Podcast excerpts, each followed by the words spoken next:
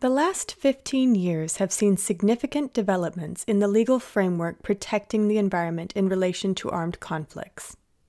In addition to the 28 draft principles adopted by the UN International Law Commission during its 2019 session, the ICRC published an updated version of its 1994 guidelines on the protection of the natural environment in armed conflict in September 2020, setting out existing international humanitarian law rules on this topic. Other legal initiatives have addressed water in conflicts and the humanitarian consequences of conflict pollution, resulting in 2019's Geneva List of Principles on the Protection of Water Infrastructure and 2020's Principles on Victim Assistance for Those Affected by Toxic Remnants of War.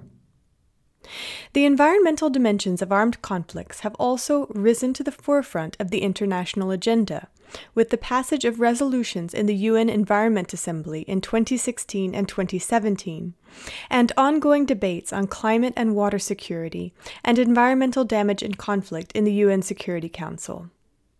This emergent environment, peace, and security agenda is also evident in peacekeeping, peace building, humanitarian assistance, and mine action, all of which have seen efforts to mainstream the protection of the environment. Together, these processes have created momentum. And time and again, our experience advocating for stronger respect for the legal framework has demonstrated the value of processes that allow states and civil society to interact. These are processes that must continue and grow. The planet faces the triple crises of climate change, biodiversity loss, and pollution. This demands efforts on all levels to help protect and restore the environment, particularly in areas affected by armed conflicts and insecurity. However, because the ILC's PERAC draft principles will not form the basis of a new international binding instrument, there is a risk that they will become orphaned.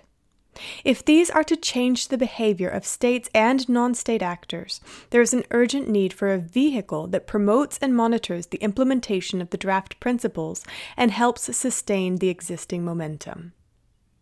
CEOBS examined the options for such a vehicle, with financial support from the governments of Finland and Norway, which would ideally support the implementation and raise awareness of not just the ILC's work, but also the wider normative landscape described above.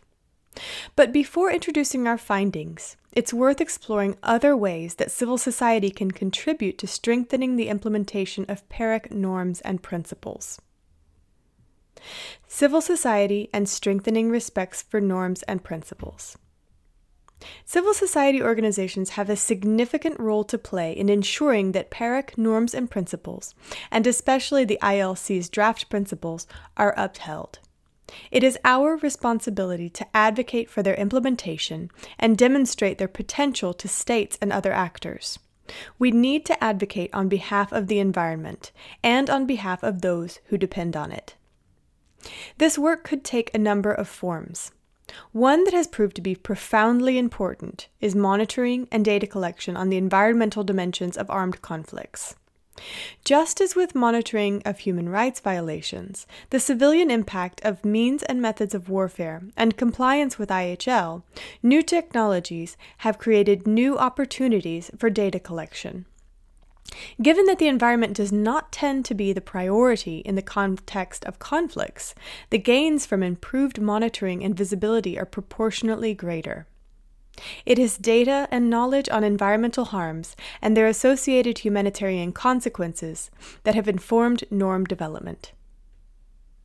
With data and knowledge comes the potential for knowledge sharing and awareness raising, including on the obligations of parties to a conflict under IHL. Knowledge sharing is another crucial role for civil society, whether done in the context of conflict monitoring or in underpinning the growth of communities of practice dedicated to research and policy development, or when providing advice to states, researchers, or the media. Civil society can also champion specific norms and principles. For example, environmental restoration and sustainable resource management should be part of peace processes and included in peace agreements. The focus of ILC PERAC Draft Principle 23. Civil society can encourage states to ensure that they are, and monitor the effectiveness of the policies implemented to achieve this. Measures to promote norms and principles, as well as to improve accountability, could and should go further than awareness raising and knowledge sharing. The UN Environment Programme's 2009 study that triggered much of the subsequent work around the legal framework found that, quote, there is a lack of case law on protecting the environment during armed conflict because of the limited number of cases brought before the courts. Unquote. This remains the case today, and civil society could help strengthen PERAC by bringing these issues to the attention of quasi judicial institutions, whether they are domestic, regional, or international, such as the International Criminal Court. While the role of civil society in monitoring harm or pursuing accountability is often critical, it is equally important to highlight the instances where state or non state actors actually comply with their international obligations. This approach seeks to foreground a positive narration of implementation, instead of focusing exclusively on violations of the normative framework, and to thus encourage better respect for these rules. One further role for civil society, and one where we have sought to play our part, is to promote the promotion of PERAC norms and principles in international fora beyond the UN General Assembly Sixth Committee. Whether in the context of the UN Environment Assembly, Human Rights Council, or World Conservation Congress, every resolution or motion increases awareness of the PERAC landscape and can engage new constituencies. This is particularly beneficial in light of the broad thematic scope of the draft principles, which cover everything from business and human rights to obligations during occupation and the unintended environmental consequences of human displacement. Nevertheless, states remain the primary international lawmakers and enforcers. They are responsible for respecting obligations. While civil society and international organizations have their role in stimulating the interest of states in PERAC and pushing for a respect of obligations, states remain the key actors in this domain. And naturally, it is states that are the focus of our proposal for PERAC implementation, although non state armed groups also have clear obligations under IHL in armed conflicts.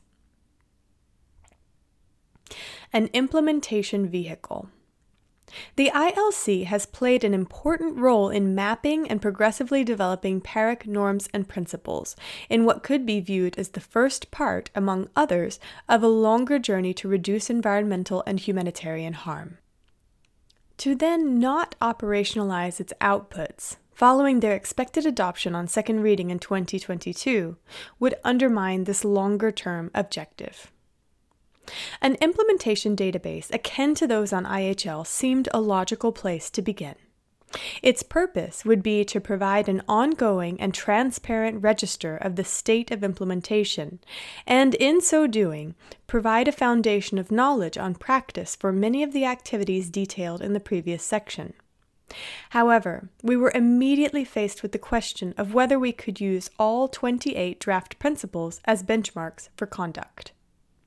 To answer this, we examined the extent to which PERAC norms and principles are already part of the practice of states. We undertook reviews of the United Kingdom and Canada's PERAC practice before, during, and after armed conflicts, including during occupations. Predictably, there was considerable variation, and it was immediately apparent that the heterogeneity of states and their military postures would make direct comparisons between states difficult.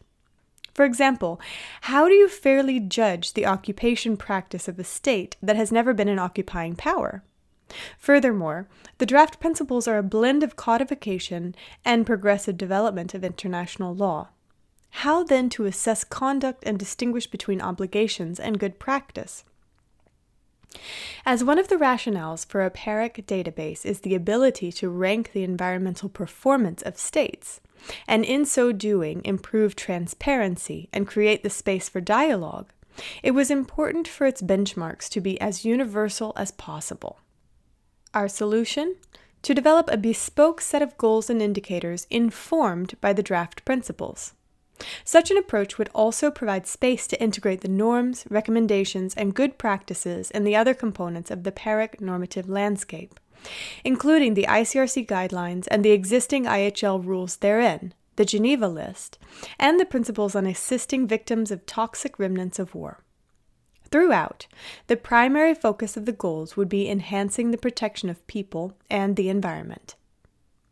There is nothing particularly novel in such an approach, but there are risks. The primary one is of perceived legitimacy. To avoid this, the goals and indicators should be developed in a transparent process involving all the key stakeholders states, legal and environmental experts, and civil society. The success of the project will be dependent on engagement, and this developmental process will enshrine that from the outset. Indeed, the project is intended to create and sustain dialogue, one of the most important outcomes of the ILC's work and its annual debates in the UN General Assembly Sixth Committee has been the way it has encouraged engagement from states.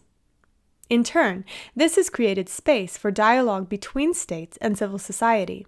It is this dialogue, as much as the improvements in environmental performance, that an implementation vehicle should encourage. Work with us. It is expected that the draft principles will be adopted by the UN General Assembly in autumn 2022, and we encourage states to welcome them in the resolution that does so. We would also encourage any states that have yet to do so to submit their written comments on the PERAC draft principles to the ILC before the end of this month.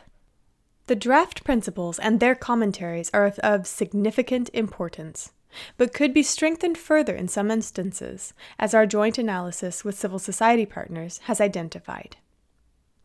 We are currently seeking a group of states committed to strengthening the protection of the environment in relation to armed conflicts to work with us and civil society partners in promoting implementation of the legal framework. In the absence of a comprehensive treaty governing all aspects of the protection of the environment in relation to armed conflicts, and the structures a treaty would create, it will be up to all of us to ensure that the ILC's work reaches its full potential, brings coherence to the legal framework, and fulfills its protective function for the environment and those who depend on it.